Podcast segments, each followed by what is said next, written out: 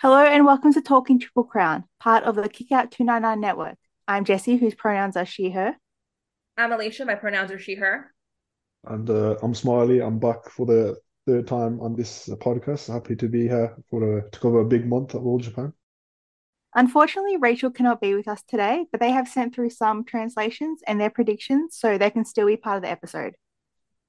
We got a big show with four shows and a champion carnival preview to get through, so let's get into it.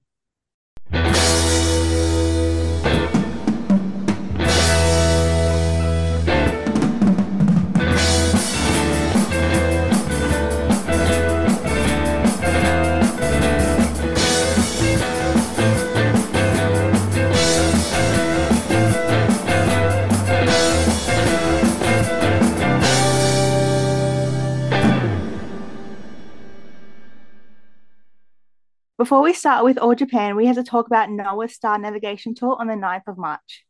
After Kenoh, Soya, and Nakajima won their match, Yuma and Nomura came out. They dared Kenoh and Soya to challenge for the belts. Kenoh on his live stream after the show compliments Yuma's business sense and states that Yuma Aoyagi has a good mind for the world of professional wrestling and knows what a drill Kenoh is. he claims that All Japan desperately needs a ticket sale, so it really boosts his ego to be asked and he immediately forgets he was isolating from the company.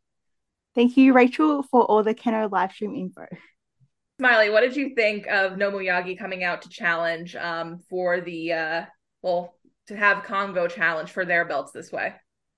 Yeah, it was a, it was a cool angle. Like uh, when uh, there was that Tokyo Sports article about Kenoh, you know, uh, I think it was like he was avoiding all Japan. It was like something's cooking up. So I was like, I was hoping for this match. So yeah, I was happy we got it it was cool. I, I, pointed this out on on Twitter, but there's uh, this really interesting another Tospo article from the end of January where um, Kento pissed actually Yuma off with this entire thing about how he was done building up the next generation and he wanted to see what Yuma could do on his own without Miyahara Kento. And I think that this was a very clear moment of that where you got to see Yuma having to strike out on his own, of course, with Naoya Nomura um, in tow, but it really gave you that sense of what Yuma can do and what Yuma can look like when he is not with Kento. And I think it was really effective and they both came across really well with like now is looking like such an enforcer, having to kind of stand up against um, Soya, who he knows really well. Soya was his senior in All Japan. So that was a really, really cool moment. And I thought that Yuma looked very commanding, had a great presence against someone like Kenoh, who is um, another guy that's really tough to contend with. Who, you know, Kenoh's a great talker. He has an incredible presence himself, but um, I think Yuma looked fantastic. So a, a good moment for Yuma to prove what he can do without Kento, indeed. So now we head to day one, and that was on the 14th at Shinjuku Face. Dan Tamura and Hikaru Sato went to a 10 minute draw. This match came about since Dan and Sato were sick of losing, so to solve their problems, they decided to fight each other, which is really just the most evolution thing ever. This was such a good opener. Dan looked really, really good here. I miss that he has gone back to his regular hairstyle after changing up in February and me like losing my mind, like, oh my gosh, this is so cool. Maybe he's actually making a change. But um, not really. I really like the move where Sato was trying to apply an armbar and Dan just effortlessly scooped him up and just dropped him, threw him to the side. Yeah, this was a really good match. Um, very, very solid opener. You know, uh, I didn't expect the result to go in their way, but obviously if they were both sick of losing, then the draw is the best possible result. yeah, I love this. What a killer opener. And like Jesse said, this is the most evolution setup possible. And then it ends on mutual respect and them kind of finding their way back to each other. And like Smiley said, like the draw is the best possible way uh, to get them there. It's just, it was great. Dan looked phenomenal. Um, I, I like the hair right now. I think he looks really good. It's weird how Dan all of a sudden looks like a much older guy than he has recently. Like it's just wild to me. But the one thing he does need is new trunks. He's constantly pulling up his trunks. I feel like Dan really needs like a total like costume overhaul um, at this point, and he definitely needs something to um, not make him look like Yuma Anzai at this point. Anzai is in like the black trunks like a rookie. Dan needs something um, a little different, even though he does have some stylized trunks. He just needs something to make him look like uh, the wrestler that he is right now. But otherwise, this was great. Dan looked great. Super happy with the opener. What about if he gets full tights like Sato? I think that would be a cool look for him. Like the you know the wrestler look would be would be nice. He kind of like styles himself after Suwama. He's like a mini Suwama. We've said that before on this show, so I could see him sticking to like the trunks too. But he just needs something that like a fits him and just like b gives him like a little more personality. Like that just says something that's a little bit more than like yeah he's mini Suwama. Yeah, uh, I don't know if uh, either of you watched it, but the uh, lid at UWF show, they he had a match with Ito and he wore um, mm-hmm. giant barber shorts. So you know, yeah. maybe maybe yeah. that's a step yeah. in a new direction. That style wasn't bad on him. Like he could he could totally pull that off. Like it's it's definitely not a not a bad option. Jun Saito and Rei Saito defeated Shota Ashino and Riki Honda in seven minutes and eleven seconds. And apart from the crappy outside brawling at the start, this was a pretty good match. The Satos are at their best where they have an opponent where they can just barrel into each other, and Goa was really the perfect team for that. Honda looked really good here. His lariats were great. I've complained about his finisher before because he really struggles to pick up heavyweights, but I think if he actually does get his finisher hit on a heavyweight, that could be like a defining win for him. So like I really want to see him keep at it for a while and see if he can actually hit it yeah, as Jesse said, this is a really good match. You know, if you're not not totally fond of the Saitos, this is a good step in the right direction. Uh, a bit sad that my boys lost, but you know, all in all, good good match. I liked this match so much. You know, we've said this before in the show. There's something about uh, Gungnir of Anarchy that brings out some of the very best in Jun and Rei, uh, Saito to be sure, and Honda got the crowd behind him toward the end of this match, and it was so well deserved. He was so smooth in this and like honda is just like incredible in the way that he can control a ring um, when he's involved uh, he just has this perfect ring awareness he's really the ideal tag wrestler in this way and I did think that the Saito brothers looked really good here. Um, if they're left to wrestle on their own against the right opponents, they they do look pretty good. So that's the good thing about them right now.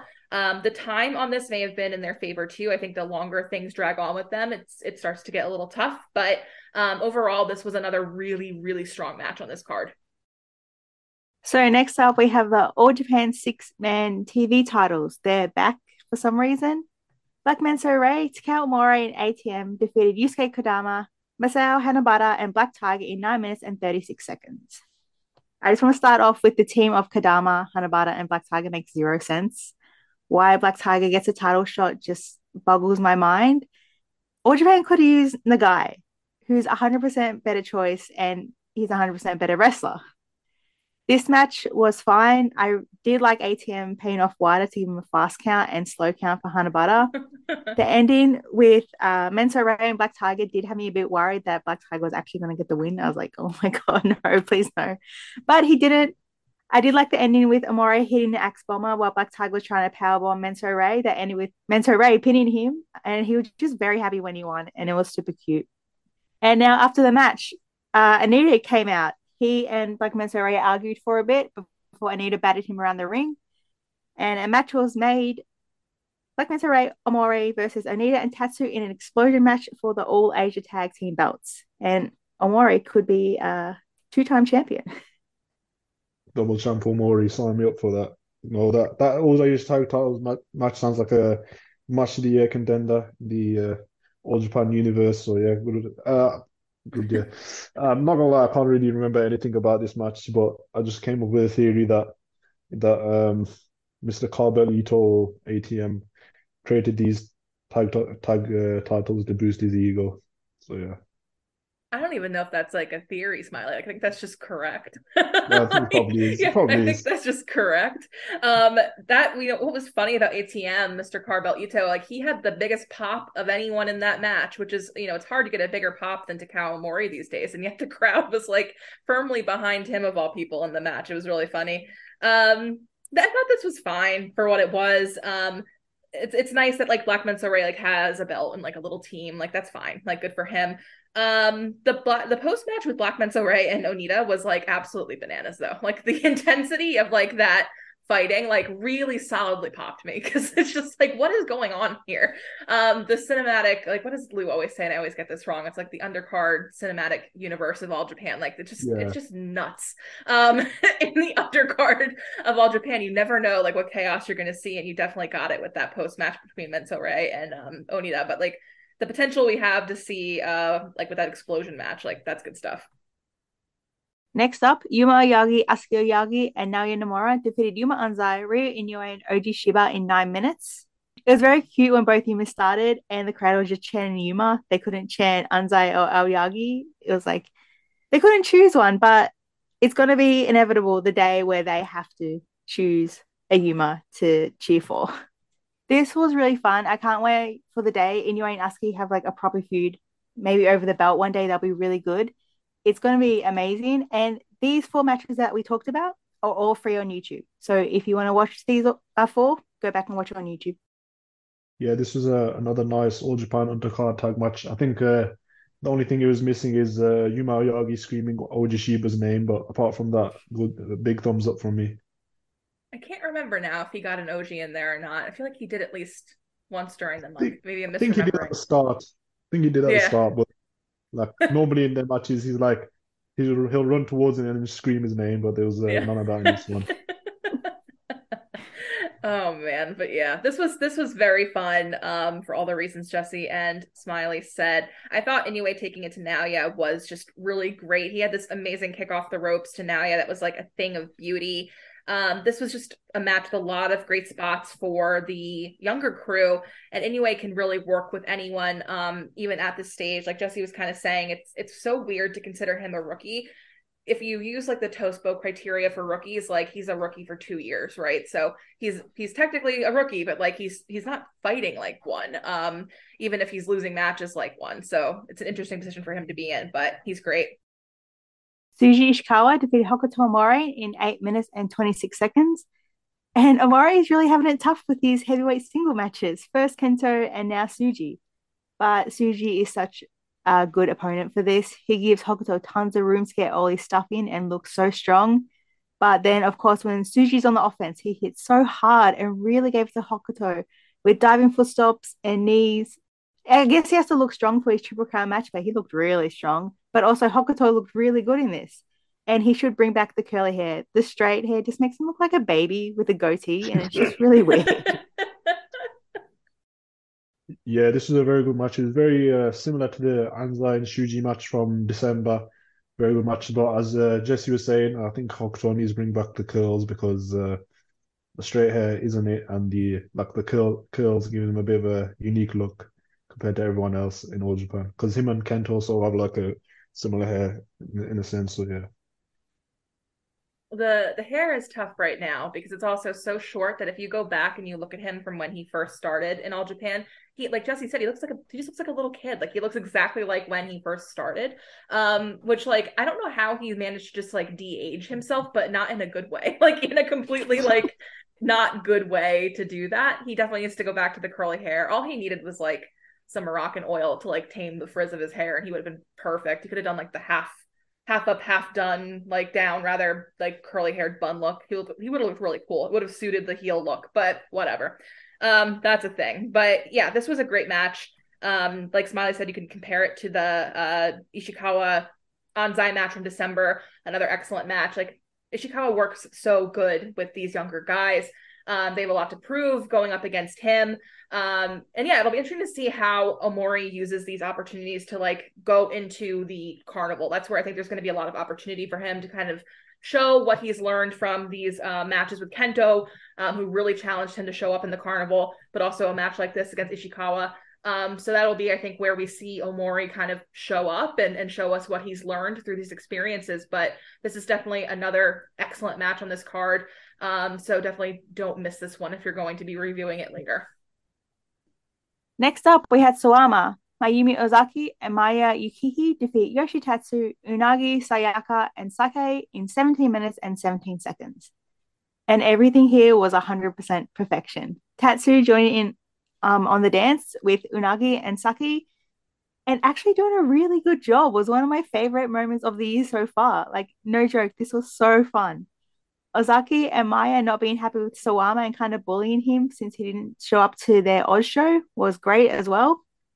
Unagi going after Suwama right away and Suwama being afraid to fight back was great. And his facial expressions were just so amazing the whole match, but especially here in the opening bits. Maya accidentally hitting Suwama with her whip. She had a look on her face like, oh no, did I do that? Oh, I didn't mean to. It was just so good. This match was just so much fun. I think the ending, Unagi says she still wants to assess all Japan wrestlers, and Maya and Ozaki seem to be sticking around in some capacity, I believe. And I just really like that Suwama, whenever he's bullied by Joshi on Twitter, he just runs to Ozaki and like, please help me, please help me beat them up. And I just really hope it continues. Yeah, this was a very fun match. Uh, no, didn't have any much seriousness to put to it, but the uh, the the entrance that Jesse mentioned is probably the the entrance of the year so far. I don't I don't think anything comes close to it. Yeah, just yet. So yeah, uh, good match. I think uh, my only complaint was like I feel like Saki probably felt like the third wheel in a team, but other than that, good good stuff.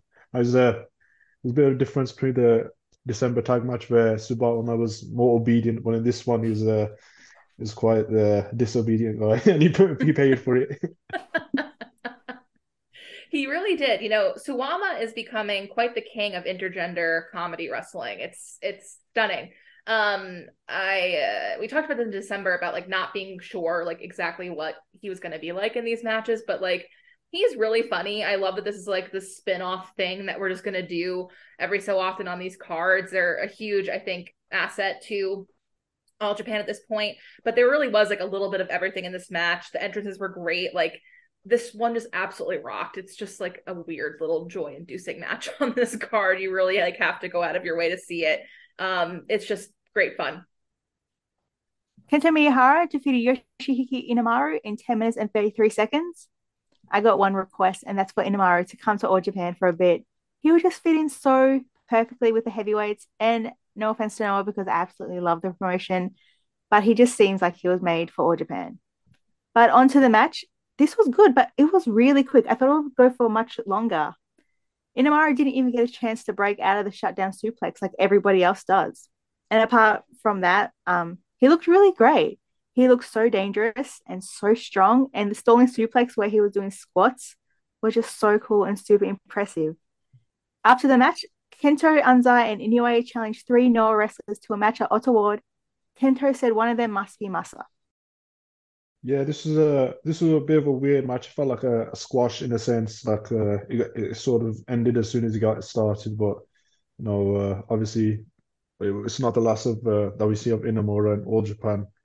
But um, yeah, All Japan kind of made him look better than Noah has in the past five years. So uh, he can come back any day of the week. um, gosh, yeah. I think that All Japan would be a great fit for Inamura. So I'm hoping that we do get to see him more. I mean, he would have been a great fit for the carnival too, right? Like, um, he would be a great fit for something like that. But that's interesting that both of you felt that this was short and it felt more like a squash, like in Smiley's opinion. Um, I didn't get that sense from it actually, and I still think that like we can go back and forth and debate on like if Inamura is considered like uh, still a younger wrestler and like what that means for him at this stage of his career. But I thought this was appropriate for Inamura coming over to a company that he's not familiar with and facing the ace. Um, that to me, um, so the time limit in that way makes sense to me. Um, I thought this was a great match. I was actually surprised in a sense that Inamura was actually very over with this crowd. They knew who he was, and um, they were che- they were cheering for him too, which is interesting. Um, but he did a fantastic job with Kento, and I think Kento just works really well with bigger guys in general. Um, he reacts and he sells really well for them. He makes them look super powerful. It gives him a lot to work with when he's doing his comeback. Um, so I thought that looked really great. Kento finishing this match and like dusting his hands off um, at the very end, like that reminded me of what he said to Inamura when he was setting up this match when um, Inamura came over to um, to storm the ring uh, he said to um, Inamura, I'm going to send you home with a souvenir, which is a match with me, um, to really drive home the distance between them that Kento is the ace of this company. And I'm going to do you a favor and give you a match with me to go home to. And then you can come back to face me. Um, and you really got that sense in the way that Kento was acting um, at the end of that match. And um, you know, we know today, filming this or recording this rather, you know, what happened with the tag match. But at, at the time of this uh, match taking place, I was so excited to see what would happen and who would wind up coming over um, from Noah. And I felt that Anzai and Inoue were great choices to stand with Kento. It's great experience for them. It's just, this has been a, an awesome continuation of um, all the storylines coming off of uh, the Tokyo Dome in February. In the main event, we had the junior title match. Naruki Doi defeated Rising Hayato to retain in 17 minutes and 16 seconds. When I heard that Hayato wanted this to be the main event, I wasn't really too confident, um, especially since the previous match with Kento. But they got their goal, they had the main event, and they absolutely smashed it out of the park. It took me a couple minutes to get into this match, but after that, I absolutely loved it. I really do have a soft spot for junior wrestling, so to see these two get the main and absolutely crush it it was just beautiful. Doi is just so entertaining in his bully champion uh, role, and Hayato as an underdog who really fought for everything was just great wrestling. And of course, Hayato's big spot where he died from the barricade in the crowd was just so cool. Like, I didn't expect him to do it at all. I do have my issues with outside champions, but I have no issue with Doi at all. He's just so great and just a big bully that the All Japan juniors can really rally around and try to take down. And they're just going to get better and better working with Doi. After the match, Doi announced his partner for the junior tag battle of glory. It's Naoki Tanizaki. They worked a lot in Dragon Gate. They were Open the Triangle Gate champions together. And Tanizaki worked one All Japan match last year, which was an eight man tag match. Yeah, this was a this was an amazing match pretty much. Uh, Doi's uh, hit the ball running in all Japan Pro Wrestling, and as long as he keeps delivering matches like these, then it's all good. Um, I thought um, Hayato's Hayato did really good as well. Like I never bought him winning, but like during the match, like the last few minutes, I honestly thought I'd probably win, even knowing the results. So yeah, uh, Tanizaki's a weird choice as uh, partner. I thought it was Mikondo. Maybe, maybe I'm just uh, sold on that. So, but yeah, um, good stuff. Uh, I'm enjoying um, Doi All Japan. I hope we get more of these kinds of matches. To Smiley's point, I thought that the the choice of tag partner was weird as well. I was expecting it to be someone like um, you know, him and Kotaro, since they seemed like mm, kind of aligned at one point, like all those guy outsider guys. Um, but then they went with somebody else for for Kotaro anyway. But um, yeah, so it's interesting, but this match is is was incredible. Um, one of the best junior matches that we've seen over the last couple of months, let alone in 2023. Um, I have a feeling that this match could potentially make a lot of people's um, match of the year lists at the end of 2023 as well. Um, it really was that good. I can't believe that Hayato. I mean, we've talked about this like you know a, a ton last year, right? But it's amazing that Hayato went from like the type of match that he had against um I'm gonna blank on his name. Who did he have that that title match against? Um, Sugi. Yeah, he had that match. Um, and then um, just you know that match wasn't good. And then like the caliber, like in, a, in basically a year's time, um, he has had a match like this against Naruki Doi, where like he could have feasibly won that match and like looked like a true champion standing there at the end of it. You know, like he's really come that far in such a short period of time. It's just remarkable. Um, but yeah, this was this was phenomenal. It's can't miss wrestling um, all Japan junior wrestling is really like a league of its own um, at this point, and I hope that people um, start to uh, realize that and start to tune in to watch. I thought Doi's partner was going to be um, Yamato. I was so excited because they just finished up their tag run in Dragon Gate. I'm like, why not continue to All Japan? And then this guy comes out, no offense to him, like I don't know who he is. I had to look him up on um, Cage Match, but we're gonna see him wrestle. I'm sure I'm gonna be a fan in the end, so I'm excited for it. So move on to day two. That was on the 18th at Korakuen Hall, and this was an All Japan versus Great show. Kaz Hayashi, Keiji Sato, Komander, Yu Iizuka, and Michihiko Miyagi defeated Black Menso-re, Takao Omori, Rising Hayato, Yoshitatsu, and Ryo Inoue in 8 minutes and 8 seconds. I did like Black Menso-re's fancy roll up pin, and I also like that Miyagi was included in the show. Um, I would like to see more of her and Black Menso-re, but we got what we got. Yeah, this was a good opener. I think uh, Komander stole the show for, for the whole match. Um, I'd like to see um, you know some of these guys come back to All Japan like as well. Like Keiji Sato, he was someone who trained in All Japan, so using someone like him would be cool.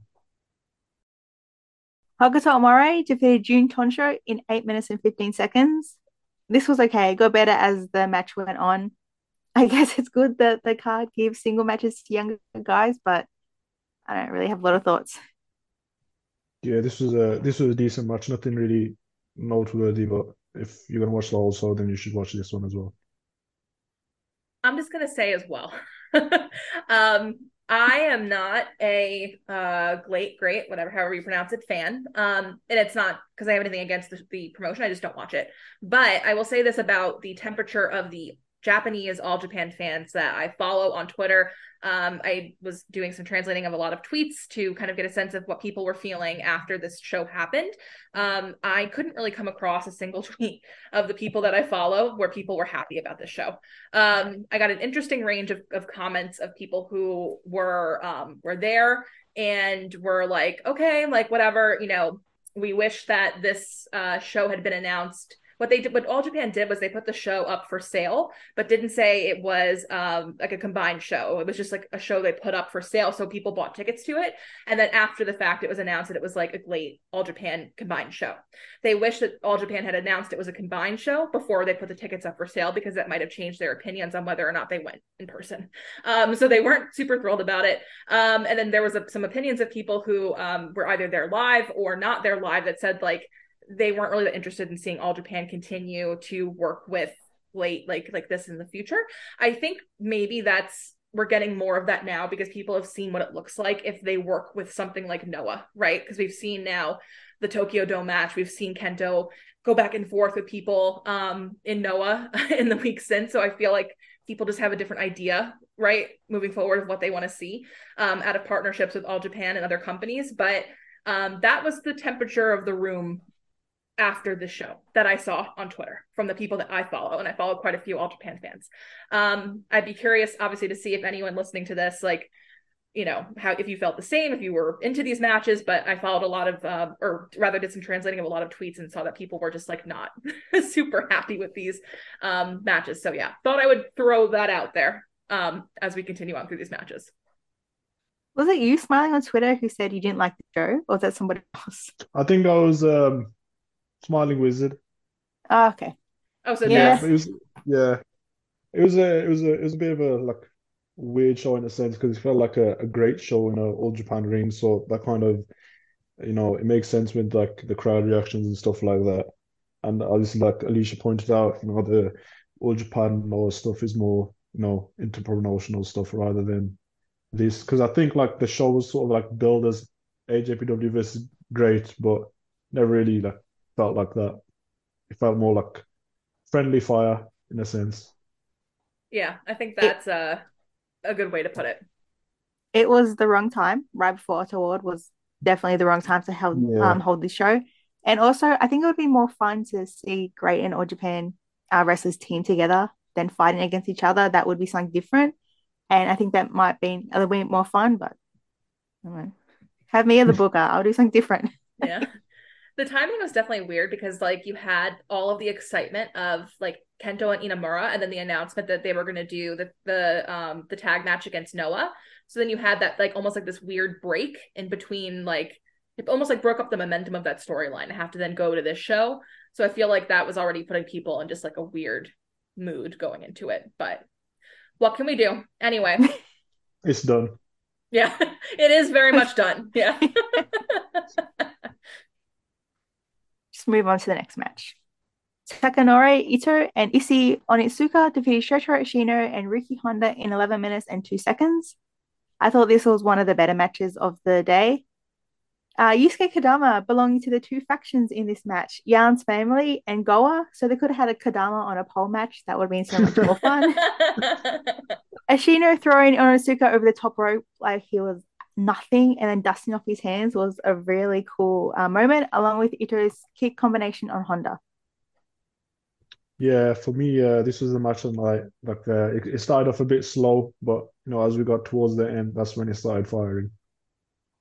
Yeah, I completely agree. If uh, there's probably two matches in this that I thought were um, worth watching. This is this is one of them for sure. Ashino and Honda just look great, and um, I enjoyed seeing Ito, and I've never seen, uh, or maybe I have, I'm not sure. I, his partner, um, was it Onitsuka? I've, I don't know if I've seen him before. Yeah, I'm not sure if I've seen him before, but um, this was this was fine. Um, but I really like like there was parts of this where I just I loved like Ashino in this. Like I think he just looked so cool. So yeah, this was fine. You would have seen Onitsuka because he used to be part of Strong Hearts, so he was in All Japan every now and then. I think he took part in that six man tag Yeah. tournament they had Yeah, that one day I'm one. just like I'm just not familiar enough to be able to put name to a face on the fly. I'd have to like look at a picture of Yeah. him. Sechi Ikamoto, Minoru Tanaka, and Soma Watanabe defeated Dan Tamura, Hikaru Sato, and Naoya Nomura in 9 minutes and 58 seconds. We got a little evolution reunion with Dan Nomura and Sato. That was pretty cute. Dan and Watanabe had some good moments, and Watanabe's dive was super impressive but really scary. He went super far and into everyone's chairs. I didn't expect Dan to lose to a dropkick though.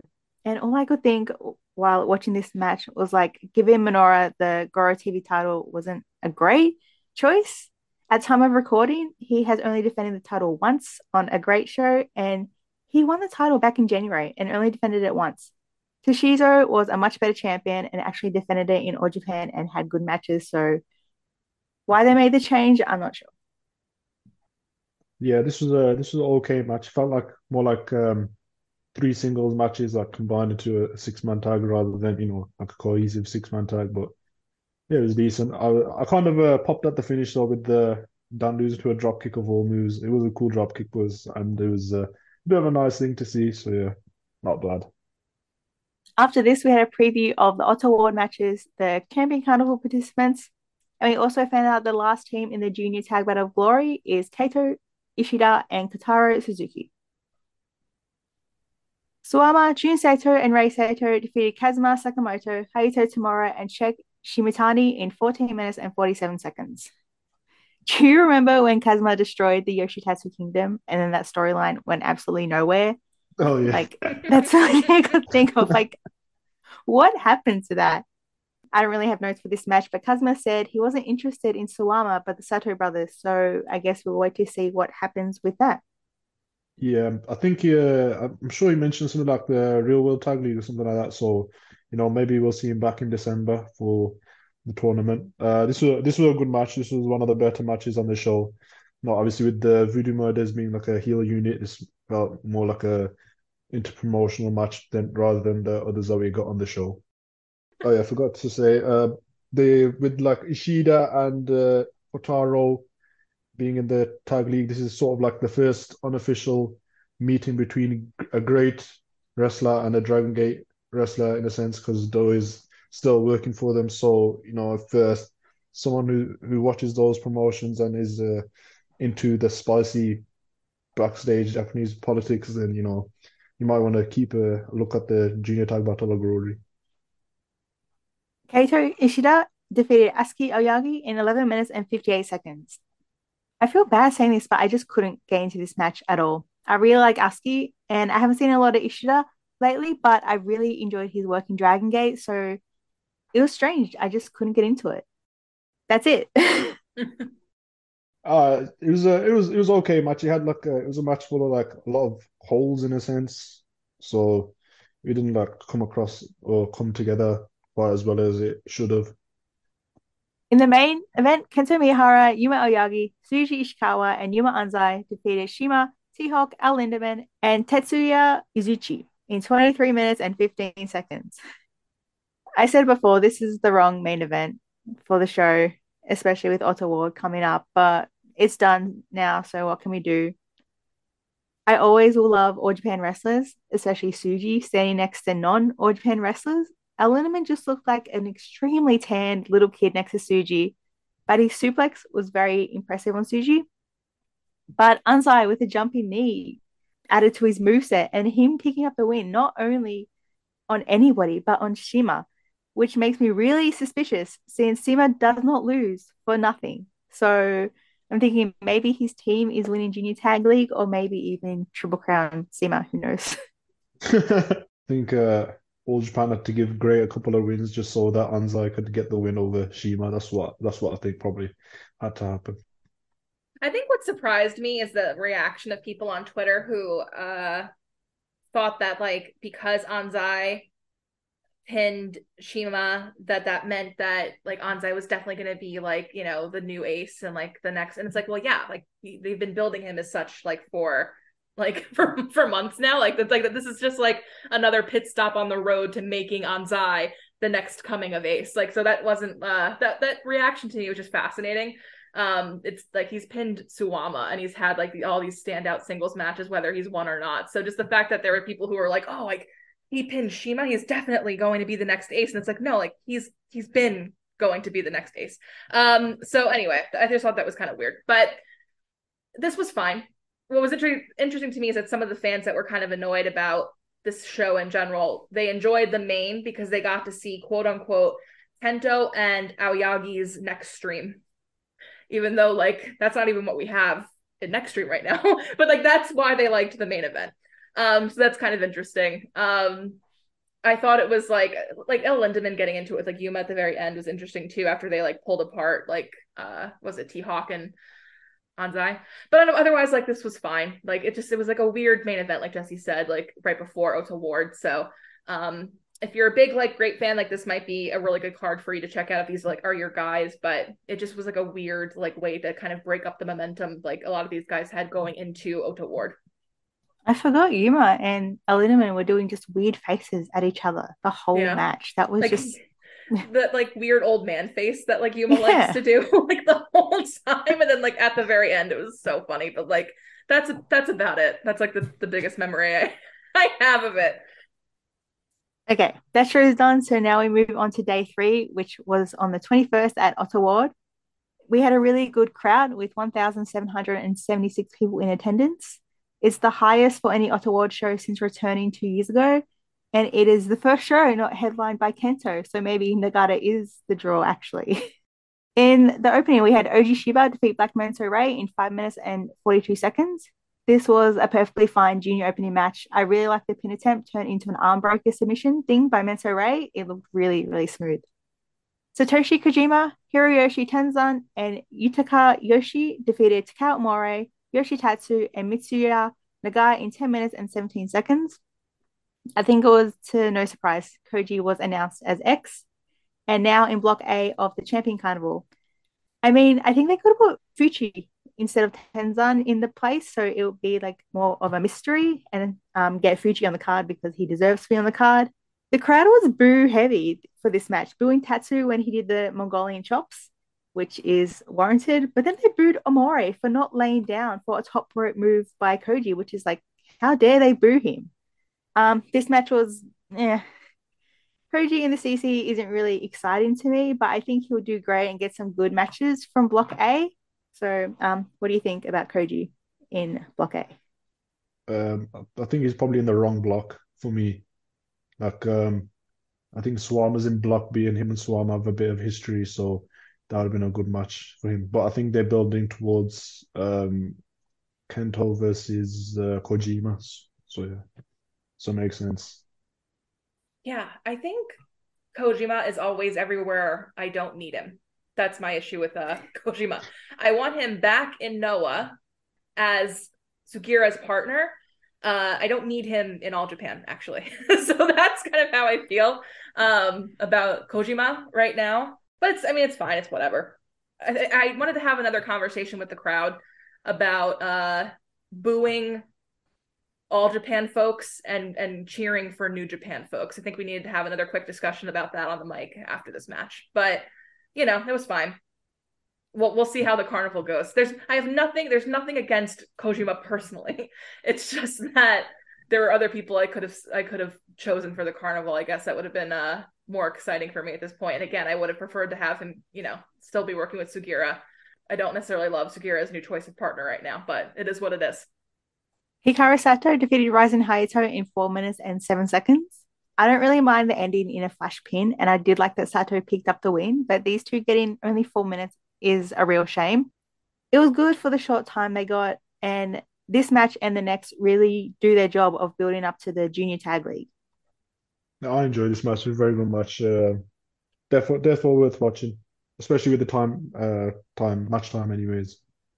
I actually didn't realize it was this short until looking at it now. Um, I really liked this so much. Um, it, to me, it demonstrated that like people like Hayato are catching up to the veteran in Sato, right? Because uh, like Sato had to reach for that win. He couldn't really win clean. Um, so that always shows that like the younger guy, the the more like you know the junior in Hayato is finally catching up to somebody like Sato. Um, so I loved it for that reason. But these two are just so smooth together. Um, I'm so looking forward to like what they can do together in the future. Um, Hayato to me is is really that guy. That's the guy that they need to start like you know throwing a lot of weight behind and building um, in the junior division, and he can just work with anybody right now. He's very versatile in his move set, which is um, a good thing, a bad thing. There's a couple schools of thought with that, I suppose, but um, he can work with absolutely anybody right now, and I think that like there's so much potential between what him and Sato can do together in the future. Dan Tamura defeated Atsuki Aoyagi in 13 minutes and 15 seconds. I was very happy Dan got the win here, especially since he lost twice to Atsuki recently in December. But this was such a good match. I think there was no better example as Dan as a mini Suwama than in this match. I cannot wait until Dan pulls off a powerbomb like the one Suwama gave Tanahashi in the um, Champion Carnival finals. Like I'm just waiting for that day. It's gonna come soon. And Sato at ringside cheering on Dan was just very cute and the cherry on top of this these two junior matches. Yeah, this was uh, this was such a good match. Like it, it was sort of uh, out of the blue as well. Like considering the match time for the last match, I thought this was going to be a, a, quick little sprint, but uh, this was at probably the same amount of time as the last two matches, and it was a it was a lot lot better for me than both of those matches. I think it was easily the best uh, best singles match I've done to Tamura's career, and it just shows you know how he's progressed over the last year or so. And uh, I think it was quite interesting that both the Evolution guys beat the you know new next stream all Japan gone whatever unit um guys. So I think that might be the final for the tournament. I think. Yeah, it's quite possible. Yeah, Dan was was so good in this. Like he had that brain buster on the outside that was just so clean. Like it just looked really fucking cool. Um, these two bring out something so specific in each other. Um, Atsuki's had a very interesting body of work over the last several of months, and I've not been um, absolutely in love with everything. But when he gets in front of Dan, I think that is really important work. Um, they do bring out something important in each other. And again, like they're another group that like there's just like they're at the infancy of what they're going to be able to do together, which is really cool. Um, yeah, just a killer showing from from Dan. Um, and yeah, like a two great matches back to back. Minoru Suzuki and Hokuto Omori defeated Jun Saito and Rei Saito in 10 minutes and 33 seconds. Suzuki getting Rei out for the gotcha style pile driver was crazy, especially at his age. He doesn't do um, that much stuff anymore. Taru getting on the apron to distract the ref, getting down, then realizing the spot hasn't happened, so he had to get back up on the apron, which is peak Taru. And then Hokuto knocking him off the apron was just one of the best spots of the night. Yeah, um, my uh, my old Japan TV feed cut off during this match, and it was a kind of a blessing in disguise because I think I only saw the finish of it, which was cool. So that's what I gotta say. Fair enough. Um, I did think that this was like pretty fun. The Saitos I thought looked all right, and um, I did enjoy like some of the brawling in this. Like uh, Minoru Suzuki, like he does like excel in controlling this type of match. I thought like it was interesting to watch him work with the Saitos. So yeah, just fine for me. Suwama and Kono defeated Shotaro Ashino and Riki Honda in 9 minutes and 4 seconds. And just a little fun back, fun in quotation marks. It's been a year since the Voodoo Murders made their return. So, yay for that. If you're a fan, boo for that. If you're just like me and just want to go on. Goa making a smart decision here and attacking Suwama and Kono before the bell just makes me so happy because a lot of people just wait for Voodoo Murders to attack them. I skipped the outside brawling spot because it's just super repetitive and boring and just makes everyone look really stupid. And I I just hate the body bag spot. I just it just really makes me feel icky and I just nah, I fast forward that bit. Alicia and Smiley can talk about it, but I don't want to talk about it. Yeah, I thought uh, thought this match was like a lot lot better than their tag title match from uh, October. Um, you know, bit of a recurring theme. My boys lost again, which is a bit of a heartache. But um, the I like I personally find the body bag stuff kind of funny, but each their own. I didn't write that many notes down for this. I think that like I was probably protesting having to write down notes for Kono. Um, you know, whatever. It's it was fine. I have a lot of questions about the kidnapping gimmick. I do think it's deeply funny, but this was actually not the funnier one of the two kidnappings we got this month. We have a kidnapping quota now, and we got two this month, and this was not the funnier of the two. But they don't like most voodoo murders gimmicks things. They don't go anywhere. Like I'll just say it right now. Like the Ashino thing didn't lead to anything. There was no follow up. Ashino's fine. Like there was nothing in the follow up of the of the kidnapping. So it's just one of those things where it's like, what are we doing in this? What are we demonstrating in this? If you're not going to follow up with it, and Ashino's fine, and he's not even going to talk about it, and the man's locked out of his own Twitter account and doesn't care, so he can't even tweet about it, then what's the point? You know? So whatever. But that's that's kind of where where I am with the uh the kidnapping. The second kidnapping is is way funnier, but we'll get to that later. Masa Kitamiya, Kinya Okada, and Yoshiki Inamura defeated Kento Miyahara, Ryo Inoue, and Yuma Anzai in 17 minutes and 41 seconds. And we got to talk about Inoue's new look for a minute. The purple is gone, which I gotta admit I will miss, but he's now all like Kawada-fied. He has yellow and black long trunks and a shaved head that is blonde with black stripes all over it. I'm not 100% sold on this look yet, but I know I will be over time. It's like it's interesting because like he he doesn't really look like Kawada to me. Like he might have a little bit of yellow and black going, but he looks like young Kenta. He looks like Kenta during the uh, beginning of the Maru Ken tag era. He's just not wearing gray tights, but like that's what Kenta looks like. Kenta just had actual lines shaved in his head instead of like that weird like black. I don't know what it is. I don't know if he's got like paint in his hair or like what that's meant to be. Like like Kenta had a blonde buzz cut just like that. Um and the and the long tights. But that's what Kenta looked like when he was really young. So that's who he looks like to a T to me. Not necessarily like Kawada, other than like you can say like, you know, he's got the like the black and yellow going. But like Kawada never dressed like that either. Kawada never had a ring jacket like that either. So yeah, to me, like Inoue looks like young punk Kenta at the very beginning, like uh very beginning of the Maru Ken era, but the gray tights started just slightly before that. So like very early 2000s Kenta. You gotta send me a photo of that so I can see. Yeah. because I I don't will know what send you Kenta looked like back then. You know what I'm talking about, Smiley? Yeah, yeah, I think I remember. I think I remember. Yeah. I'll put a photo on uh on my Twitter for everybody to see. but uh that's what uh Inoue looks like. It's not Kawada. Uh it is absolutely young Kenta. I think the tights are cool. The the hairstyle not so much. A bit, you know, weird. I just thought he goes to Kawada's restaurant all the time to talk to him. He took his colors from Kawada. He's like, yep, Kawada-fied. I'm all Kawada-fied up.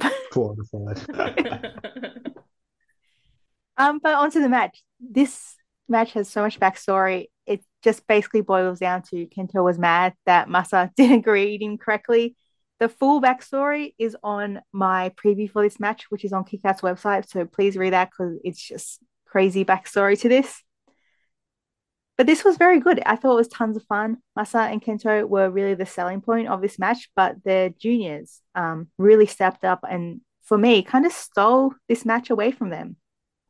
That was so good, especially Anzai lifting up Inamura was just really impressive. And after the match, kind of sad, but Masa says he's basically done with All Japan, which is a real shame since, um, yeah, Alicia, you know, you think maybe, but it's Masa. He seemed angry. He seemed he didn't want to be here, but it's wrestling, so who knows? He might just show up like in Champion Carnival. We don't know. Yeah, this was a brilliant, brilliant match for me. The best of best uh, All Japan match of March. Uh, like Jesse was saying, you know, we all came into this for Kenta and Kitamiya, but Kento and Kitamiya, not Kenta.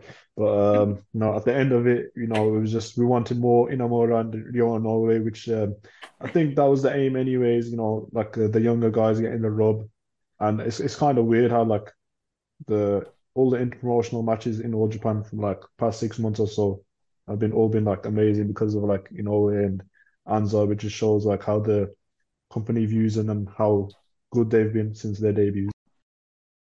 Yeah, 100%. I mean, there was a lot to say about Kento and um, Masa at the end of the match, but the younger guys were like here front and center. There was so much to say about Yuma and uh, Yuma Anzai, rather, and um, Inoue, and also the way that Kenya Okada showed up in this match. I mean, he looked fantastic in this. Like him and Kento had some great moments. Um, Kento no selling for him and like really giving um, Kenya like a chance to like show up and prove himself against like Kento in front of this audience. And this audience like cheered for Kenya Okada. They knew who he was and they cheered for him, which is like again like one of those inexplicable moments with these All Japan shows lately. But like it was actually a really good thing because Kenya Okada um, deserves it. He absolutely um, deserves it. And uh, I thought that there was like a really cool senton spot from Masa, like right away to Kento too. Like there's just a lot of great spots in here. Anzai and Inamura are so well paired. They had great energy. Um, that jumping knee from Anzai, like that's a killer move. It's just so lethal looking from him. I thought that this was like just a great match overall.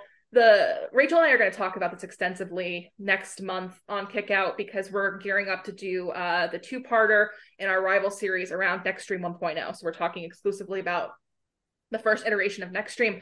Um, but there's uh, something to be said about the reasons why Kento lost this match um, and it's um, you know boils down to basically this is that kento is is not a leader of men. He lost because he couldn't really lead his team to victory in the same way that masa led his guys to victory which says a lot about masa and Kento's um, personal sort of ideologies when it comes to wrestling and how Masa has been able to learn from his experiences in the past when they were both in Kensuke Office Diamond Ring and what Kento has or hasn't learned about his own experiences in the past too.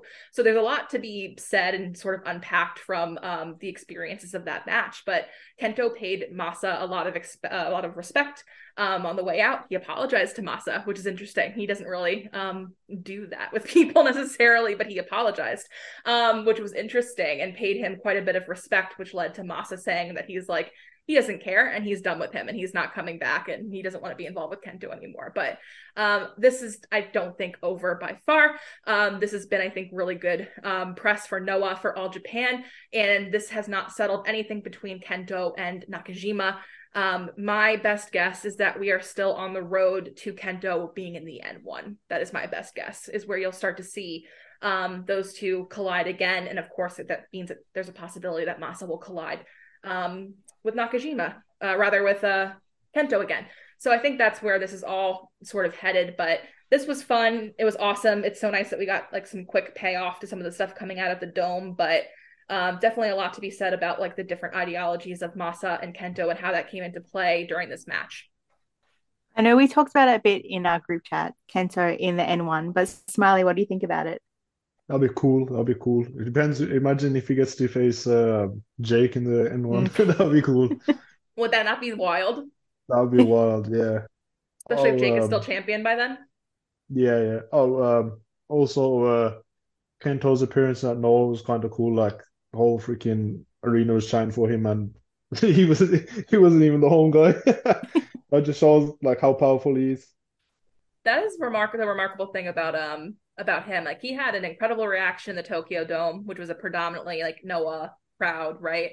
And then for him to go to a Noah show, like you know, separated from all the Muto stuff, and still get that type of reaction, like remarkable. Like it, it's just it's crazy his um his influence and how we're starting to kind of see that outside of all japan which is really exciting.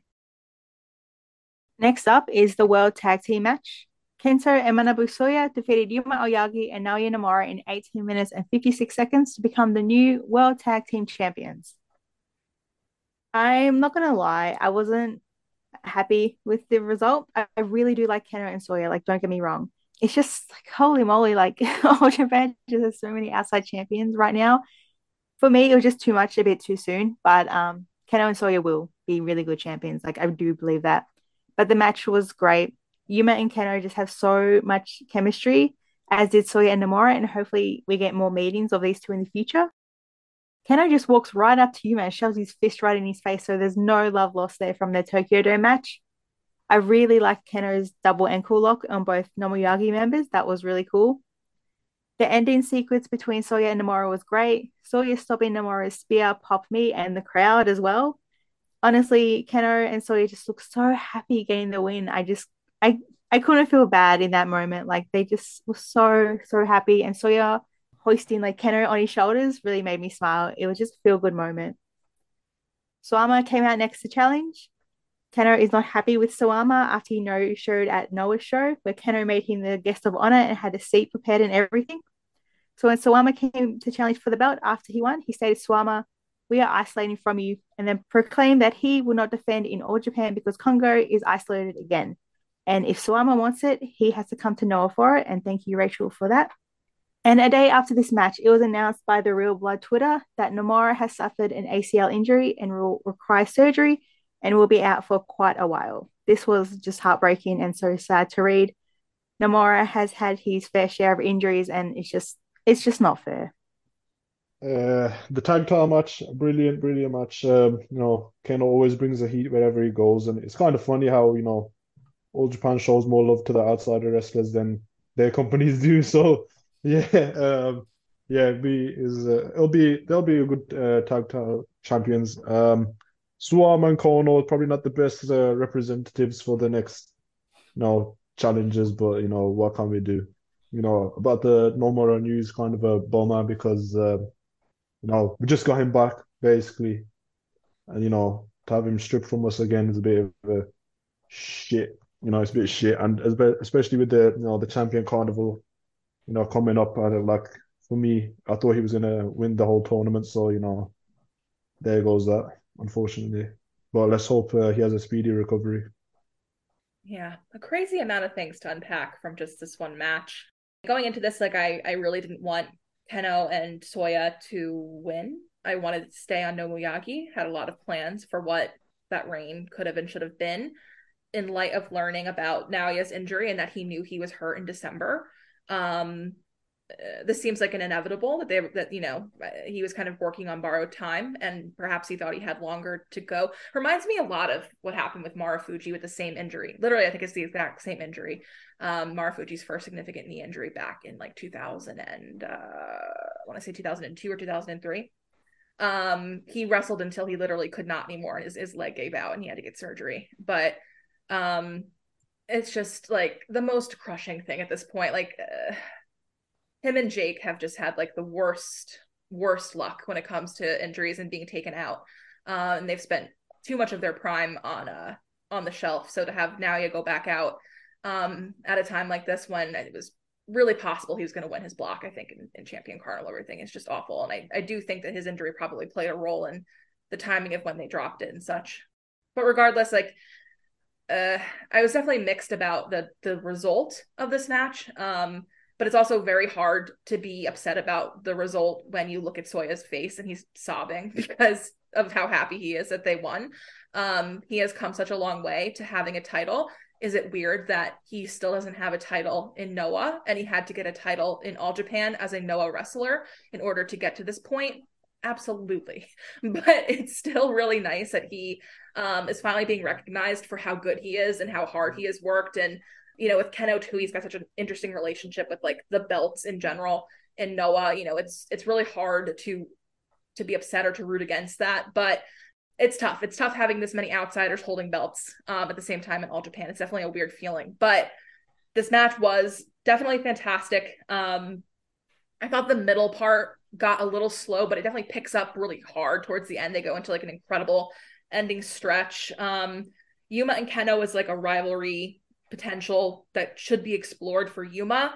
They had some great big spots. Like Naoya was coming into this match specifically from the press conference. He said he really wanted to to sort of to prove something, but also to pay Soya back for his kindness that he showed Naoya in the dojo when they were there. And and you know, uh, Naoya was a newer wrestler and Soya was his senior. Soya actually taught him how to cook and stuff, which is really really cute. Um, but he like it's just like this really endearing like thing that he said. Like everyone is like being super weird at the press conference. Now he was being very endearing. So that's just, you know, him. But um he really wanted to like pay Soya back for what Soya imparted on him when he was in the dojo with him. And um I think you got a sense of that in their exchanges. They, you know, they did really great. Uh Soya does that really cool thing where he like cuts people's legs out from under them with his forearm. I just love that shit. He does that in this match. I thought it was super cool but yeah, so it was just it's a really great match. You can't miss it. It's one of the highlights of the month to be sure. But um, I don't know. It, it took the wind out of my sails to know that Naoya was working hurt from December and that now they don't have the belts. Now he's gone for probably upwards of a year. So weird, weird mixed feelings, but it's definitely a great match. Definitely something you should check out. In the main event, we had the Triple Crown match. Yuji Nagata defeated Shuji Ishikawa in 25 minutes and 46 seconds to retain. Suji has his long pants back again. I don't know how I feel about it. I'm not a huge fan of his long pants. Um, it took a while to get going, but once Suji hit that really sick elbow strike, it picked up. Suji absolutely dominated the first section of this match. When Nagata gained control, it did slow back down a bit with submission holds, but the longer it went on, the better it got. And props to Nagata because he took a hell of a lot of punishment here. Suji's uh, Fire Thunder on the apron, especially, looked painful. And more props because lifting Suji out for a backdrop isn't really the most easiest thing in the world. But he did, he won. After the match, almost everybody who's in the Champion Carnival came out to the ring and cut a little promo. And surprise, Manabu Soya came out and announced he will compete in the Champion Carnival in Block B. Yeah, this was a, was a great match uh, to cap off the show. No, uh, not really a fan of Nagata being champion, but you know, Shuji gave a good first defense. Uh, I, I, it was probably better than I expected, to be honest, because you know, considering Nagata's age and his shape, like I thought Kento probably get the best that you could get out of him, but you know, Shuji proved me wrong. You know, he kicked it, he whooped his ass basically to get to get it out of him. But you know, great match. Yeah, I agree. This was this ended up better than I expected it to be for sure, and like total props to Shuji. Um, I did think this match suffered whenever Nagata had control of the match. Um, I think the key here is is like basically not letting Nagata lead until you need him to lead. like it really like you need to have the other guy in control. Um, he's got to have a strong lead in these defenses. But you know, it was it was fine. Still not a huge fan of Nagata as um as champion, but we're going into carnival season, so you know, it is what it is. Also pretty mixed on uh big match Shuji's new glittery pants. I don't know if I like him in the pants. He's and I know he's had pants and such before. He's even had like what the capris, like whatever those like pants are, like his death match pants. But um, yeah, I don't know, but I, I do like the glitter in them. And um, I did note that the All Japan fans were sort of like losing their the Japanese All Japan fans were losing their minds because Yuma was like a very good second and very loyal second to Shuji um afterward because he went and checked on him immediately and stayed with him the entire time even when uh the people were coming out to do the carnival stuff um which was nice and i am really excited that soya is in the carnival i think it's a great um opportunity for him and i do think that soya being in the carnival is how you end up seeing who becomes the challengers after Suwama and Kono, um, and potentially who will just become the next uh, champions. Day four was on the 26th at Shinkiba First Ring. We had Ren Ayabe, Oji Shiba, and Mizuki Watase defeats Kao Mori, Menso-re, and Yoshitatsu in 7 minutes and 49 seconds. Watase holding up a real blood shirt really got me teary eyed, I'm not going to lie. And poor Ren Ayabe, the only man in this match without a belt. But this was fine. It was nothing really special. But the big talking point was Takao Omori has thrown his hat in the ring as a possibility to replace Naoya Nomura in the Champion Carnival. Um, and a bit of a fun, but not so fun fact, just kind of interesting, is that Omori was accepted into the carnival, and this is the second time he will replace Naoya Nomura in a tournament following last year's Royal Road when Nomura had to drop out due to COVID, and Omori took his spot then. I did think this was a fun little opener. Um, I thought it was weird though, like Watase, like all those guys, like they should have probably challenged for the six man after this, and they did not. And like we got no like like announcement about that. Um, Takao got pinned by Kojima in like the last show too. Um, and it's like, well, are those guys gonna challenge for the six man? It's like, what's the point of having the six man belts if the people who like pinned the the title uh havers, whatever, um, are not going to be the ones challenging. It's so it's so weird. But seeing what Watase it's was for really ATM. Hard, yeah, I, I, guess I guess it's just for ATM. But um, seeing um Watase was really hard because, uh, like Jesse said, it's just like he's someone where I would have wanted to see him competing more in All Japan because of his connection to Naoya, but we've hardly like seen him aside from very recently when he's come in a lot to corner Naoya, um, which has been nice. But so yeah, that was that was hard. But yeah, this was a fine um opener. And Oji Shiba has fixed his hair. He doesn't look like a little accountant anymore. Like he looks like cool and fun now. So there's that. Next up, Kotaro Suzuki defeated Rising Hayato in 9 minutes and 5 seconds. This was just so good. It's probably my favorite match of the show. This Hayato was looking for revenge after Kotaro turned on him last month. I don't really have a lot of notes for this match, even though it was my favorite, but it was just really good wrestling. They just both look so great here, especially in the lead up to the junior tag tournament. I loved this match. I thought that Kotaro's like forearms and his big knees looked like so nasty in this match, but the crowd like rallied behind uh, Hayato every time. So it was like super effective. And Hayato is probably like one of the most effective baby faces that they have. Like he's just so good at um, you know, coming back from behind. I really enjoy that kick that Hayato does. Like he uses the ropes for leverage and he swings himself into um, people's chests. He does that to Kotaro in this match. It's just a really cool move. Um, the power that Hayato gets behind his slaps is also crazy. And against someone like Kotaro, who's also like pretty good at that stuff, was really cool. And like Koto just like really made it a point to brutalize Hayato here, like with his knees. Um, and he still had to hit his finisher to put him away. Like like Kotaro tried like pretty hard to be like kind of like lazy about like how he finished him, but he still had to reach for his finisher and it just made Hayato look like you know just like a little hero in the end, which is like what you kind of want out of these experiences with him. Um, so yeah, just an incredibly effective match. I really loved this, and I want to see just more and more of these two. Like this to me is like rivalry potential. Like I would want to see them tag. Like I just really love like Hayato and Kotaro working together. Kaito Ishida defeated Ryo Inoue in 11 minutes and 6 seconds. This was just okay. I didn't love it, but I didn't hate it. I just thought it was pretty slow. Ishida would be a great bully outsider if it wasn't for Doi and the fantastic job he was doing. And um, Oji Shiba was at ringside to cheer on Inoue, which I really liked. Atsuki Aoyagi and Yuma Anzai versus Naruki Doi and Hokuto went to a 20 minute draw. The crowd was going absolutely crazy for Anzai. I had to turn down my volume a bit because they were just so loud in this match and like they've never been this loud before, I don't think. Omori and Anzai had a really, really great closing sequence, which got me so hyped for their match at Champion Carnival. They're going to absolutely kill it when they get their singles match. And Atsuki and Naruki Doi built up some hype for their upcoming junior tag league match. The crowd was so effective. Like I just love um, when all Japan are in Shinkiba. Like this crowd is always like fantastic for them. This is just such a fun venue for them to be in. They always like use this crowd and this venue so effectively, and this match just played out beautifully. The crowd was so invested in every single moment of this, and like they made sure that you like you heard them. It was awesome. Um, Anzai and, and uh, Hokuto were extremely compelling in this.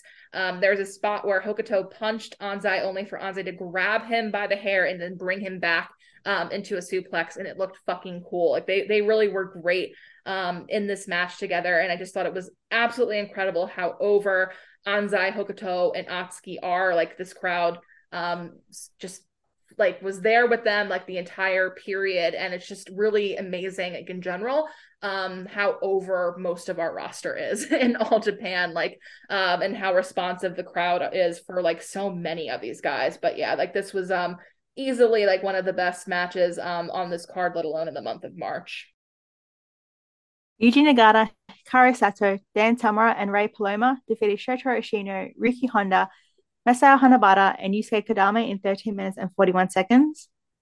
I don't think I've ever seen Paloma before, but I don't really care if I see him ever again, especially with the spot he did. Um, yeah, I'm just not a fan of it. It's a shame that Hanahata and Kodama weren't um, in the junior tag league or aren't really being used more because that would be a great inclusion for that. And why did GOA lose every single match this month? It was really sad, like a sad note to end the month on for them. But with Champion Carnival coming up, I think they'll be really great in that. I really hope so. It's actually so weird because we went through a period of like just the golden age of like Ashino and Honda, like just you know being in like total control, right? Like they were the tag champions, like they won a ton of matches, like and then once like Ashino got hurt and they lost the belts, like uh, now we're we're seeing a lot of like GOA like losing and like not necessarily like at the forefront of the booking right now, which is just a weird position to be in. But I don't know. I, I have I guess big plans for Ashino and Nagata. So I hope that's the direction that we head in. Smiley's nodding. He didn't watch the show. So you know, he's he's here, but he's he's just, you know, sort of observing right now, but he is nodding. I think he's on that train as well.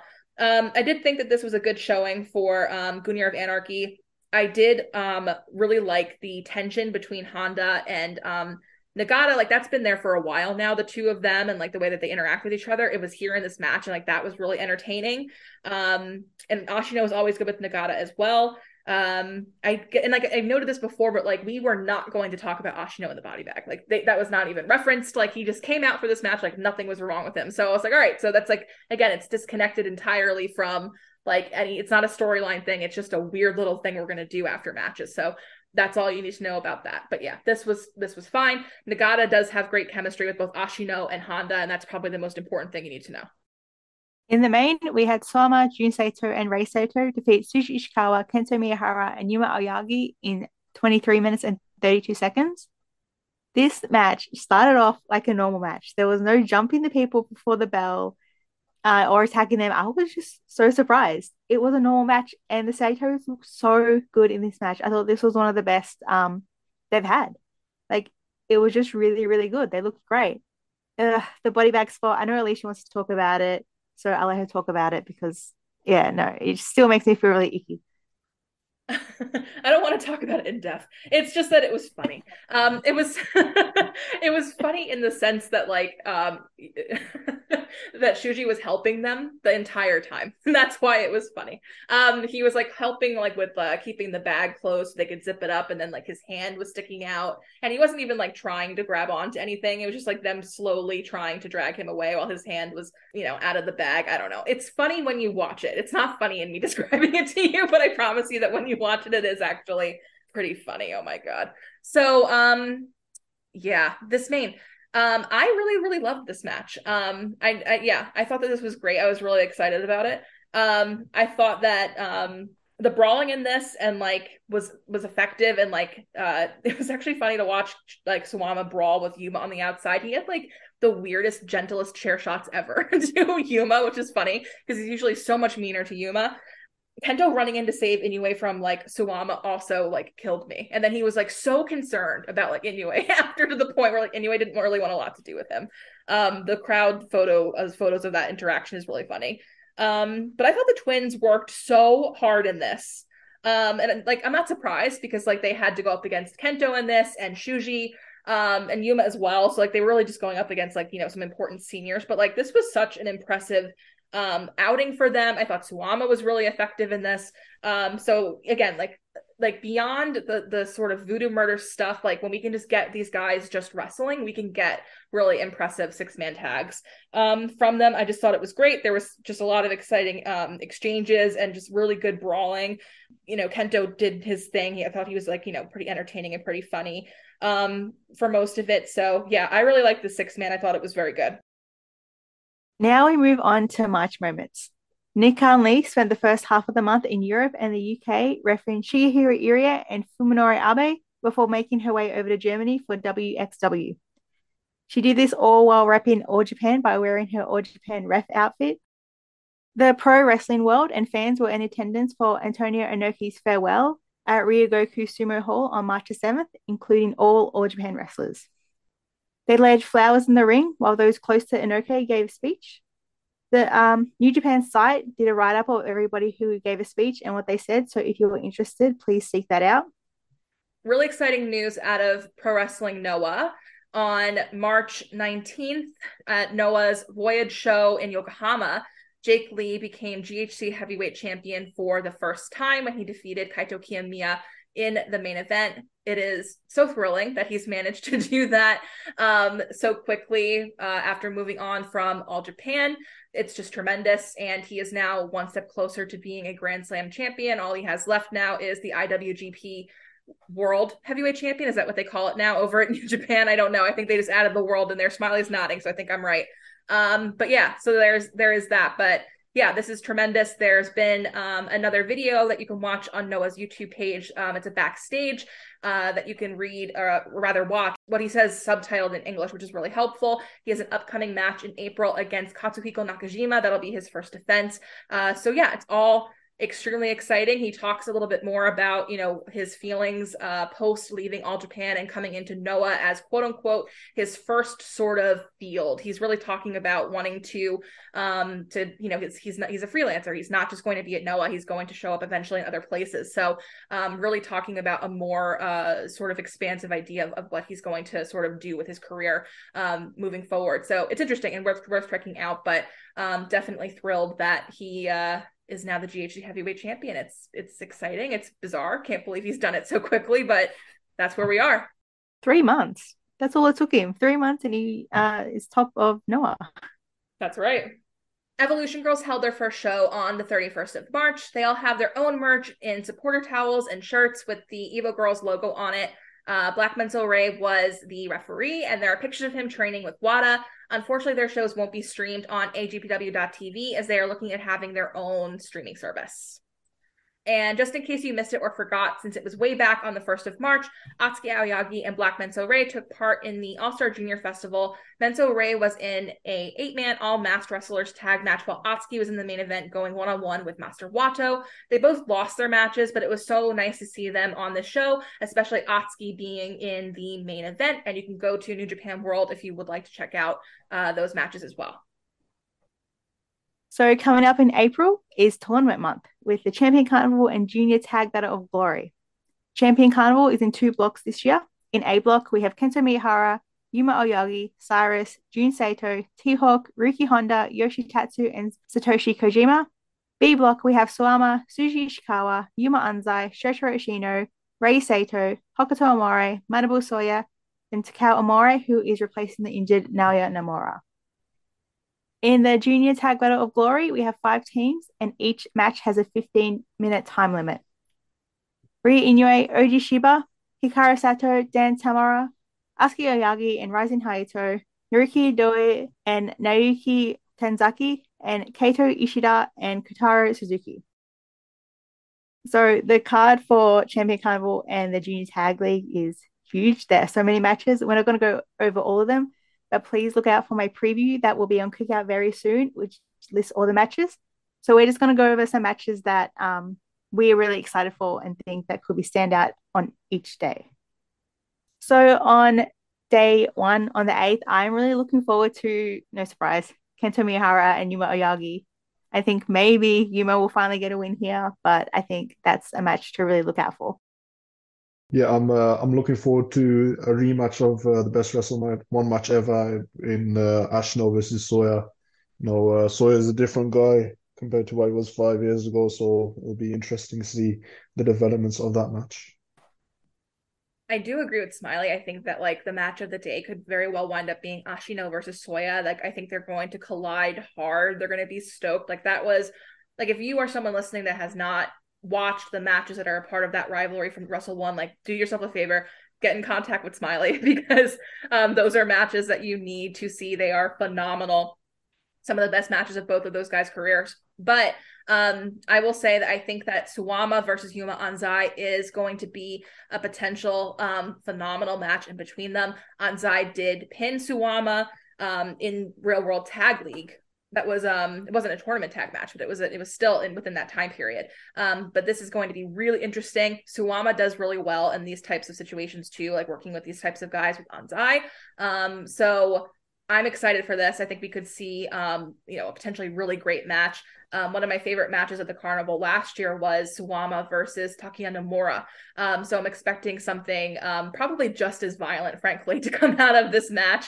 Um, but that's also why I'm really excited uh, day two on the 10th, I'm going to pick out Takao Omori versus Hokuto Omori, the battle of the Omoris, to see which one is the better one. Uh, I think that could really be a really good match, especially with the two Omoris battling it out.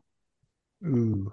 Okay, so I'm going to go with a bit of a hot take. Even though uh, we're getting Yuma versus T-Hawk, I'm kind of intrigued by Miyahara versus uh, Jun Saito because it's a bit of a, a, big test for the Saito brothers to see how they both do in the singles matches. So yeah, I think Jun's the better one out of the two as well. So him getting to face, you know, uh, the best wrestler in the world maybe uh, is a big test for him, and we'll get to see how good he really is.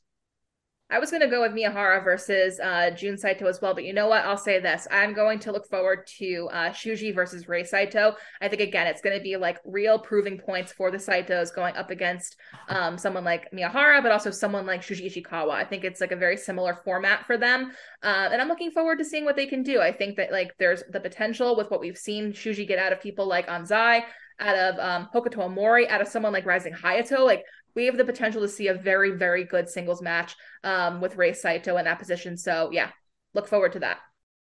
Day three on the 15th of April, I'm picking Suwama versus Manabu Soya. they've had like a kind of little rivalry ever since the Tokyo Dome. Like Soya was like gunning for Suwama. Suwama was kind of like ignoring him at the press conference, but in the ring they clashed and it was beautiful. So a one-on-one match I'm very excited for. Yeah, uh, this whole you know uh, April 15th card is looking real good, but I will pick uh, Ashino versus Anzai as they're both uh, former amateur wrestling champions. So it'll be interesting to see how that you know uh, develops in the match. There's so many good matches on this card. Like I could easily yeah. say Suwama versus Soya because there's something brewing there that started in the Tokyo Dome and like that's gonna be fucking cool. But like, I'm also gonna say Kento versus Honda because that was a pivotal match for Honda um, going into 2022, right? Like he ended up in the finals for the vacant Triple Crown after Jake had to give it back after getting injured. So it'll be so interesting to see Honda now uh, versus Kento to see what's changed. Um, you know, Honda really brought it to Kento in that match, and he looked like he could have beaten Kento that night. Um, so I'm excited to see what's changed and, and what's developed and how Honda um, is looking as a singles wrestler. Like we've seen a lot of him as a tag wrestler and how effective he is.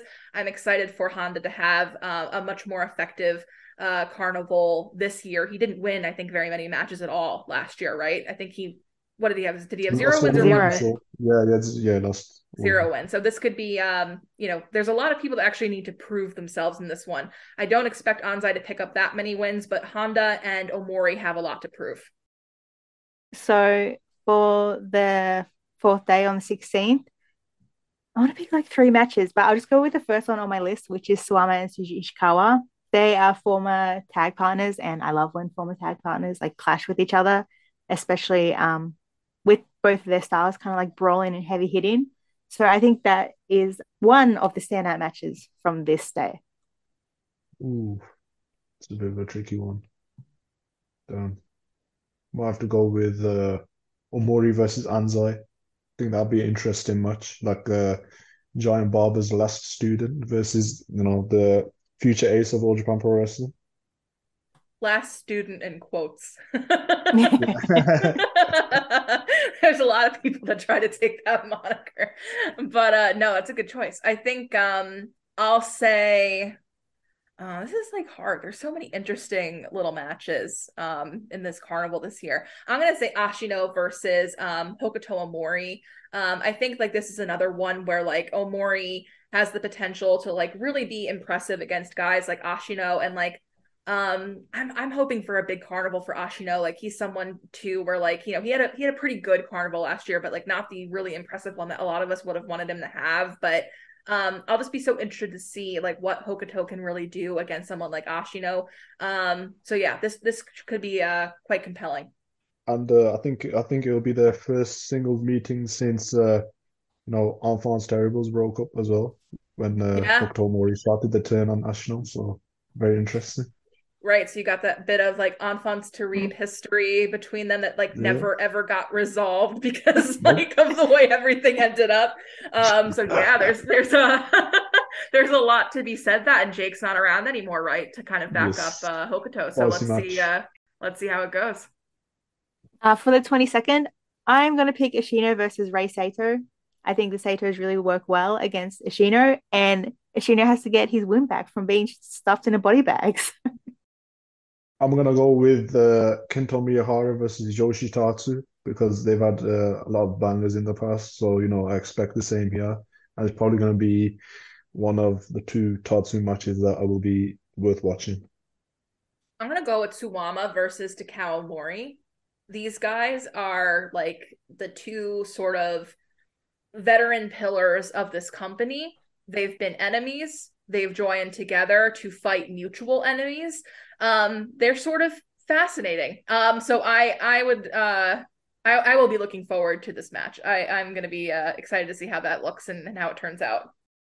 So for the show on the 23rd, I'm going to pick the junior match. So Dan Tamura and Hikaru Sato versus Atsuki Aoyagi in Rising Hayato. They had great matches at Ota Ward. They just mesh so well. I know they're just going to kill it. So I'm really, really looking forward to that match. Ooh.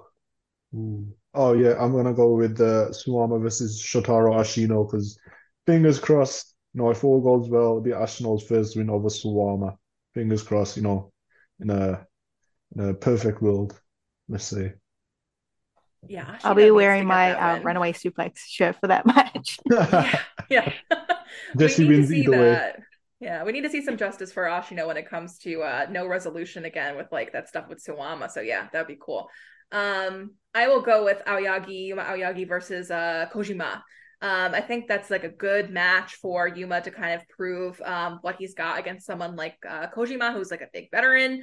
Um, so yeah, I think that'll be really, really interesting. I'm interested to see how that they're both like Kojima is is a, is pretty funny. He's he's definitely like uh he skews comedy these days and a lot of what he does. Um, Yuma also can skew comedy. Um, so I'm interested to see kind of what that looks like. But I hope, I really hope that Yuma pulls out a win here. I think that would be critical for him. So for day seven on the 25th, I'm going to go for another junior tag league match. Um, Atsuki Aoyagi and Rise Hayato versus Ryo Inoue and Oji Shiba. I think this has the potential to be a show stealer. Um, Ryo Inoue has just improved immensely, and Oji Shiba is really getting up there. And especially against Atsuki and Hayato, they can create like wrestling magic, I believe. Uh, I will be picking the Black Generation International team of uh, Ishan Suzuki versus Doi and Tanizaki for the men- uh, for the reasons I mentioned before.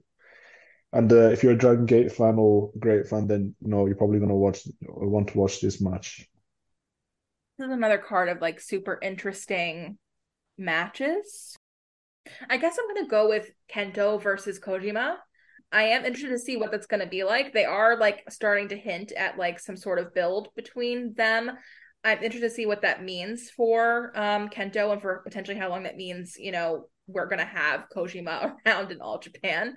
Uh, so yeah, I'm interested to see what that looks like. Um, it's a it's a it's an interesting matchup for um for Kento, and it should be um pretty fun if nothing else.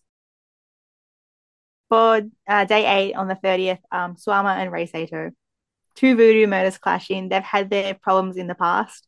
So hopefully they don't bring it up again and have another um, voodoo murders breaking up teasing angle. But I think they're really going to go hard with each other. Yeah. Uh, hopefully that, you know, brings uh, the ending of voodoo murders that we're all hoping for. But um, I'll pick uh, I'll pick Omori versus Soya because it's New World Order clashing again. As long as it's better than the December match, it's all good. I will go with Hokuto Omori versus Yuma Anzai. As we just recently saw, there is so much potential there um, from that tag match alone. So this singles match could easily kill it and be like one of the top matches of that card. So for day nine on the fourth, um, All Japan's website said the card is not complete yet. So with the matches we have, I'm going to pick the Junior Tag Battle of Glory finals. Um, we don't know who which teams will be in the finals, but junior wrestling is my thing, so I'm very, very excited for that. I am going to go with Miyahara versus T Hawk as they had an amazing match last year for the Triple Crown, and I'm expecting the same here. And obviously, with the uh, sort of heated ending for the AJPW GLEAT Show, maybe we will see T Hawk get the win over Miyahara. Unfortunately, with the card not complete, I can't be super different. I'm just going to go with Kento and T Hawk. They did have a great match for Kento's Triple Crown when he was champion at one point. Um, and like Smiley alluded to, like the ending was like super heated. T Hawk was trying to grab uh Anzai by the throat during that ending sequence. Um, so I expect that some of that will be transferred over to some of these uh these matches too. So could be interesting by this uh point in the tournament. And on the last day, on the 7th of May at, at Ota Ward, we have A block winner versus B block winner. So we got to wait to see who wins the blocks.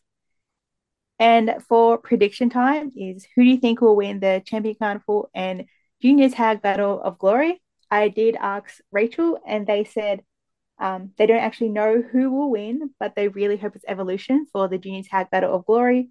And they also picked Ashino to win Champion Carnival. I think for the Junior Tag Battle of Glory, it'll be the Great GLEAT team I do believe CIMA losing was like, okay, I'll lose, but you give my boys the win. That's fine. I'm fine with that. Um, Suzuki is just amazing, and more him in or Japan, I can't complain about. And for the champion carnival, I had Nomura, but now I'm just so confused. Maybe Yuma, Aoyagi, or any Yuma really, seeing what the trajectory Anzai's been on lately. But I think um maybe Yuma Aoyagi. Um, yeah, for the junior tag battle of glory, I will go with uh, Ishidan Kotaro Suzuki and champion carnival winner. It's a bit of a skeptical one because, like Jesse was saying, I also thought Nomura would win. Um, but I think I think his uh, win the winner will come from the same block, so I'll have to go with uh, Shotaro Ashino, and I think he will beat Yuma Aoyagi in the finals yeah, I I don't have anything different than Smiley at this point. like I think unfortunately that like there will probably have to be some political pay up for Anzai getting to tag or beat rather CIMA, which is, you know, fine. Yeah, Naoya would have been my choice, which is like it's just like super crushing to think that he's the it's just not gonna happen this year. Um mm. I think it's important to uh this is important for Ashino, and I don't want it to feel sort of like a uh I don't I don't want Ashino to end up in being in a, in a, position where like he feels like a holdover champion if he is the one that goes over Nagata, but I do think it's important for him to be the guy at this point that does face Nagata because there is history between them. Like we we got a lot of that last year. I think it was during the carnival um between them, and then he didn't beat Nagata. Um he told that whole story about him uh you know he i think he tried out for the new japan dojo and he didn't get in um and so that was his motivation in facing uh nagata last year and i don't think he won um that match. So you have kind of an innate built-in story there and him being able to win the carnival and face nagata and go over nagata.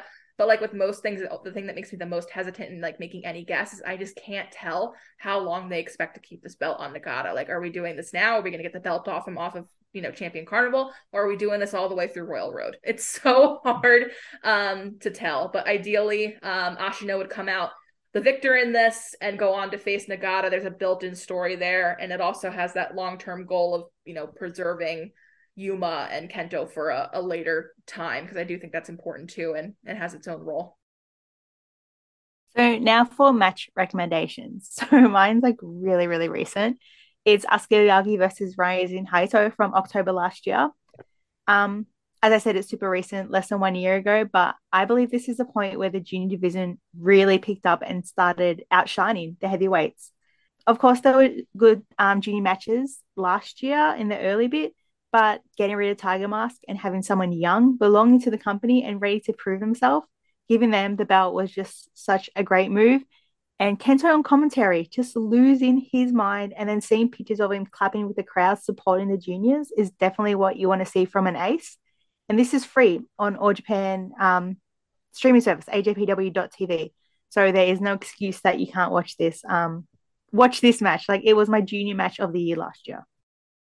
I am gonna go with a blast from the past uh, that was inspired by Captain Lou's uh, pick from January. I'm gonna go with the uh, Jun Akiyama versus Yoshinari Ogawa from September '98. It's like 10 minutes long you know, uh, Akiyama's a prick in this one. You know, Oga was a sleazy underdog, and then like the post match as well is cool because it's the uh, start of the Untouchables of uh, Misawa and Ogawa. So yeah, good stuff all around. Especially if you like haven't watched the old old uh, Slick Quift Akiyama and you know when well, Oga was still a, a rat, uh, sleazy rat back then as well. So yeah, but yeah, amazing match that you'll want to watch, especially with like the time uh, match time as well. It's like ten minutes long, so you know you can't can't not watch it. So yeah.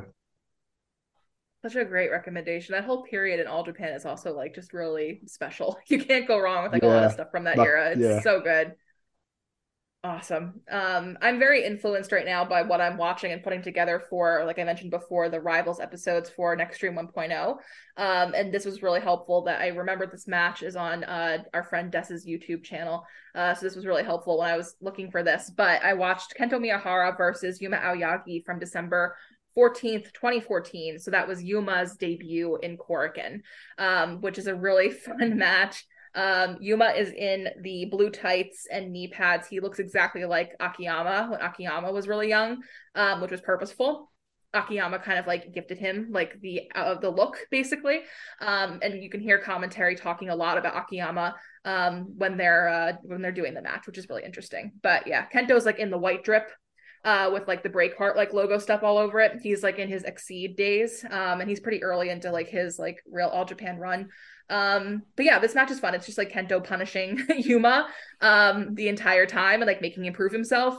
Um, he keeps like punishing Yuma with this like extended Boston crab sequence, and like he's telling him like, "Come on!" Like he's really challenging Yuma to get at, to get out of it.